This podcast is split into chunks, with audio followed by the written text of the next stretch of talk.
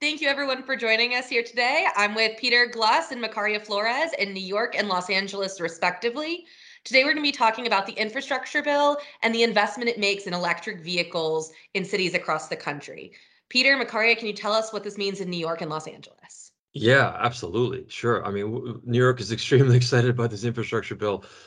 First and foremost, because it helps plug these huge operating deficits that our big transit agencies have incurred, the Port Authority and the MTA and um, you know that saved them. Uh, that's a really significant thing for New York to to to increase their operating funds and um, allow them to have a capital program, which is huge.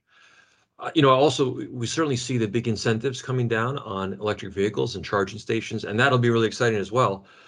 You know what that means for New York in the future. I'm not 100% sure. I'm sure we'll talk about that here in the podcast, but uh, that's still a question mark in my mind as to how that's going to roll itself out and what that's going to mean for New Yorkers. You know, Peter and, and Katie, LA's just as super excited. LADWP, which is um, our power uh, provider here in the city, just announced the um, uh, EV infrastructure czar to head up all of the efforts. So um, we're super excited. We're excited to see what that means. Um, but I think it also begs the question um, about public transportation, mobility, congestion in our cities. Um, unfortunately, I wish I had better news, but the pandemic has placed a bruise on our mobility efforts here in LA. People ultimately went back to what they know, back to where they felt safe, which was their cars. So our public transportation um, has been challenged by low ridership, and and people are really concerned about the virus and and their safety. Yeah, hundred percent. If you think about sort of the behavioral model of why people chose to get into whatever they got into to get to where they want to go. Yes. Uh, you know, the whole issue of safety and personal space and of sharing your space with others really has become a driver that really has just really affected people's choices. And, you know, in New York, you know, that effect is still pretty strong. I mean, you know, the subways aren't empty, but the subways are maybe about 50% ridership, you know, and if you think about six to eight million people taking the transit system in New York every day during the work week, and both the metro, uh, you, know, the, you know, the commuter rail and the subway are about 50%, that's three to four million people who are doing something different. Now, maybe the, some of them uh, have the, um, the, the opportunity to stay at home and do their work, which is great. Many of them are service industry folks who mm-hmm. need to work and show up, you know, for physical presence in their workplace. And yeah, they're probably getting in cars. And that's why in New York, we have more congestion now than it feels like we've ever had before, which is a really big issue for New Yorkers because it affects, um, it, it has these cascading effects on equity issues, employment issues, getting to work, where you can work, what opportunities are really available to people in different parts of the city. And, you know, congestion is costly. It's costly. Yes, uh, the environment is protected if you go EV, but congestion is costly to New Yorkers for sure you, you know peter um you don't have to talk to me about congestion right um i think our, our we're we're probably up there in number one about congestion mobility issues and traffic and i think before we talk about that we really need to like take um a, little history lesson on on car culture in la because the car culture is part of our dna um here in los angeles um public transportation is not new to, to Los Angeles. We started in the 1910s with streetcars, right? That was spotty. The 1920s put us on a road that really cemented our dependency on cars when the federal government pumped lots of money into highways. Oil production was also starting in the city. Oil rigs started to pop up all throughout the, the city. Um, and some of them are still um, in play and operational to this day. They still um, extract oil. Goodyear even established a tire making plant in the city, and it was part of the economic engine of the city. LA was growing at that time. Um, cities like yours in San Francisco that had land constraints grew up. LA, with all its availability of, of, of land, grew outside, um, grew outwards into this decentralized city that we now know as Los Angeles Basin. You know, Hollywood and pop culture also had a major play about how we view cars. Hollywood, I think, romanticized cars with status and romance. Um, let's not forget all those movie scenes, right? We have more movie scenes about LA um, with driving along in the convertible on the PCH, right? Uh, that freedom that one has. And at the end of the day, Angelenos have been hooked on on cars. Um, I just don't know if the latest push for EVs is really going to get people out of their cars, off the highways, and ease our congestion. Um, in in a in a different point of view, I think it actually does the opposite. This greenwashing of automobiles takes away some people's motivation to really um, protect the environment. Um, I, I think we better stuck in traffic in a in a new fancy Tesla and an EV car than a gas powered car. Um, to some, the the guilt of congestion is less than the guilt of polluting the environment. Peter, I don't know if the culture or the attitude in New York is the same. I see plenty of Teslas, no question. Yeah, I think you know, you know, what I'm seeing, eh, a positive thing that I'm seeing is that eh, New York's biking culture continues to grow, and the pandemic has actually benefited that because what it's done is it is it, it has driven people to you know an outside mode which people obviously feel safe about and the work at home culture has made people's lives more local and neighborhood based Mm-hmm. and which is more consistent with cycling use or you know walking so we are seeing really a renaissance in new york and active mobility and walking and biking um, so that's a really good thing um, but i agree um, you know people feel guilty about polluting and spewing exhaust out their tailpipe people don't necessarily feel guilty about causing traffic Yeah. or contributing to traffic. And I think that there's a real opportunity, I think, for for you know you know city leadership to to begin to uh, affect people's behavior by messaging on congestion. You know, in New York, we have congestion pricing coming down now, and that's going to have a benefit, right?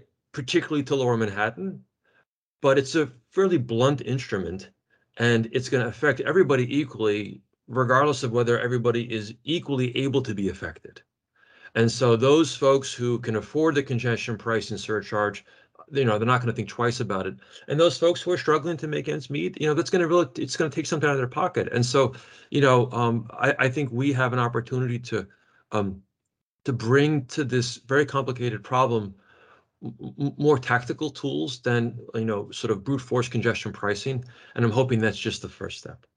Yeah, you know, I'm I'm with you. I think LA also has danced around with congestion pricing, but I'll leave you with something. The average metro bus rider makes less than twenty thousand dollars a year. So when we when we put these policy drivers or these policy incentives out there, we definitely uh, keep in mind equity and inclusion and and making sure that everyone is included in that decision making process. Oh, 100%. And you know, you know, at, at the end of the day, people's behaviors shift and adjust, right? We've we've we've adjusted our behavior and the pandemic has shifted all of us. Now we're in this sort of place where our behavior to purchase an EV is really driven by private business and consumers Mhm. And the desire to buy the next new thing, right? People Yeah. go to the auto dealer to get a car and um, you know, right now there's a bunch of electric vehicles in the showroom as well as traditional cars. 10 years from now, it'll all be EV, right?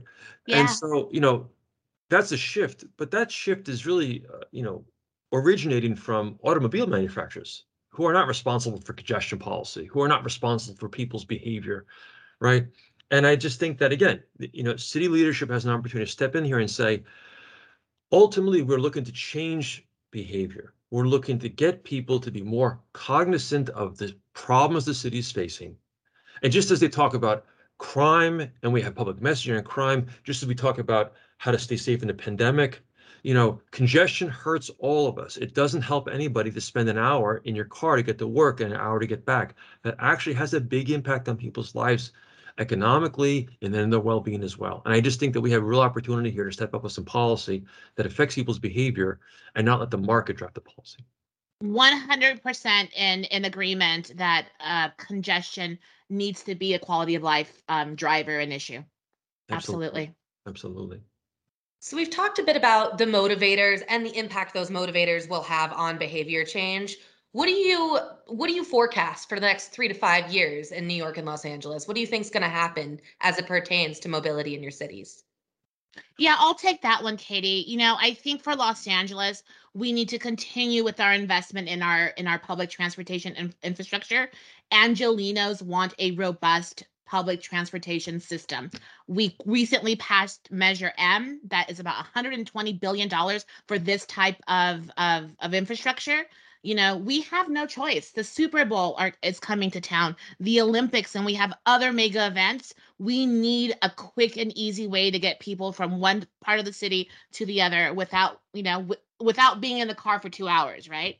Um, i also think we need to continue to partner up with all of the municipalities and all the different entities here in la and support initiatives that get people out of their cars. Metro and the local community college district just announced a partnership where all the community college students are going to get free um, metro bus bus um, tickets right that's about 100 and 230,000 students out of their cars. So continue to invest, continue to support initiatives. And my last one would be to uh, think and dream bold. We are Hollywood. We need to find incentives to get people out of their cars. We need to change the relationship that we have with um, um, our, our vehicles. And also, we need to um, really start thinking and talking about how congestion is a quality of life issue. Yeah, it's a good question. Like, what's going to happen in the next three to five years? If I look at my crystal ball here in New York, I think we're going to see a lot more bikes. We're going to see bikes and bikes and bikes, and I think it's going to be great. I think as bikes also become electrified, we're going to see, I think, the way they're used uh, will be sort of new because the distances, of course, will be different. I think we're going to see some scooters return in the roads, which I think will be exciting as well. I, I like scooters. And I think we're going to see a lot more walking. I think there's going to be a lot more people talking about how to connect neighborhoods and allow micro mobility to bring people throughout the city. Right now, you know, the city is defined by its big roads. And if you're a walker or if you're a biker, you get by. And I think we're going to begin to see sort of this shift in this point of view. I think you're going to see more pedestrian bridges. You're going to see more connections between safer bike zones. And I'm looking forward to that. But I also will think we're going to see a lot of electric cars. And unless we do something creative, I expect to continue to see congestion here in New York. And yes, congestion pricing will certainly help in some areas, but it's not going to help in the outer boroughs. So we're going to see a lot of cars come back and forth until we have more creative policy. Absolutely. Thank you both for sharing your perspectives on electric vehicles and what it means for cities and mobility moving forward. Looking forward to the next conversation, and thank you everyone for joining. Thanks, Katie. Thanks, Katie.